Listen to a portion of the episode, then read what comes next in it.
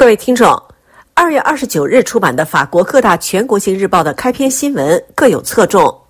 欧盟委员会主席冯德莱恩在以农民为主的反抗欧洲官僚主义的背景下，开启了寻求连任之路。这是《费加罗报》侧重的话题。《解放报》和《人道报》分别聚焦仍在继续的以哈冲突局势。在经历了超过四个半月的冲突、近三万人死亡以及受到饥饿威胁的背景下。穆斯林斋月之前实现临时停火的谈判正在紧锣密鼓地展开。面对以色列持续的军事行动，外约旦地区民众强烈要求欧盟制裁内塔尼亚胡。法国周三启动地面数字电视频道分配申请征集活动。议会调查委员会今天针对信息多元化问题，对西 news 的三名资深记者举行听证，是十字架报突出的重点。《回声报》揭示，法国各大企业在男女职业平等领域处于领先地位。另外，《费加罗报》和《解放报》分别披露俄罗斯部队招募外籍人士入伍并派往前线的消息。以哈战争已经持续了一百四十五天。哈马斯披露，自战争开始以来，在以色列的持续轰炸下，加沙地带至少已有两万九千九百五十四名巴勒斯坦人死亡。联合国为当地几乎不可避免的大规模饥荒拉响警钟。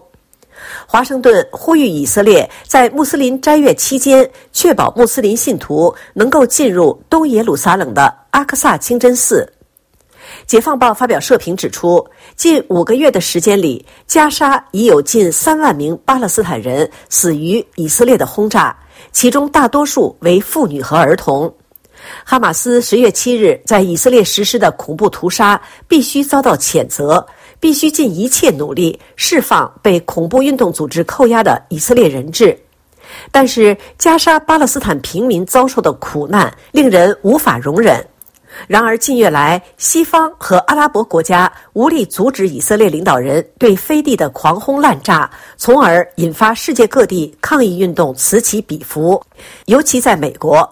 巴勒斯坦人的命运最终可能会对十一月的总统大选产生重大影响，拜登将首当其冲。出于人道主义原因，当然也出于地缘政治的考量，当务之急是通过谈判达成停火协议，并交换人质。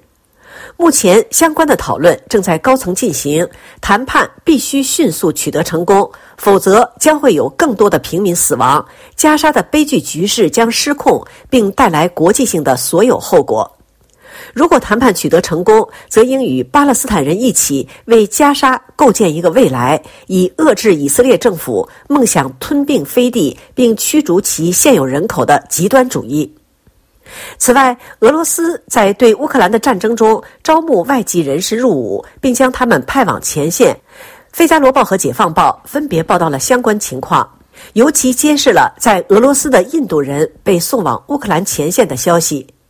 一名二十三岁的印度青年，二月二十一日在顿涅茨克地区遭遇乌克兰导弹袭击后身亡，其家人对此倍感震惊。他们虽然知道孩子在俄罗斯工作，却并不知晓他已被派往前线。报道引述印度消息人士披露的信息指出，加入俄罗斯部队并被派往乌克兰前线的印度公民并不罕见。一名在莫斯科征兵中心工作的印度翻译表示，经他之手入伍的印度人约在七十至一百人左右。每一座大城市都有招募中心，也负责招募外国人。自二零二二年二月入侵乌克兰以来，很难估计俄罗斯究竟招募了多少外籍人士，以及他们来自何方。有消息披露，这些外籍士兵来自亚洲、中东，甚至可能是非洲。他们在乌克兰与俄罗斯军队并肩作战。像在前线牺牲的印度青年一样，在俄罗斯的许多印度人往往来自贫困家庭。他们在印度没有正式工作，只得前往其他国家闯荡，渴望赚到更多的钱财，随后返家娶妻生子，并创立自己的事业。一名常驻迪拜的印度人通过社交网络为俄罗斯部队招募士兵，给出的条件十分诱人，确保向支持俄罗斯的人提供三千六百美元的报酬。并承诺新兵不必作战，主要任务只是清理被毁坏的建筑物等后勤工作。然而，实际情况却是在接受武器训练之后，这些印度新兵便被派往乌克兰前线。去年十一月以来，一些印度人受困于不同城市，其中有人向媒体披露，他们的护照被没收了，无法返国；有人向印度驻莫斯科使馆求助，却没有得到回应。作为俄罗斯的亲密盟友，印度从未谴责俄罗斯入侵乌克兰的行为。以上是本台今天的法国报纸摘要节目，由刘芳选播，感谢收听。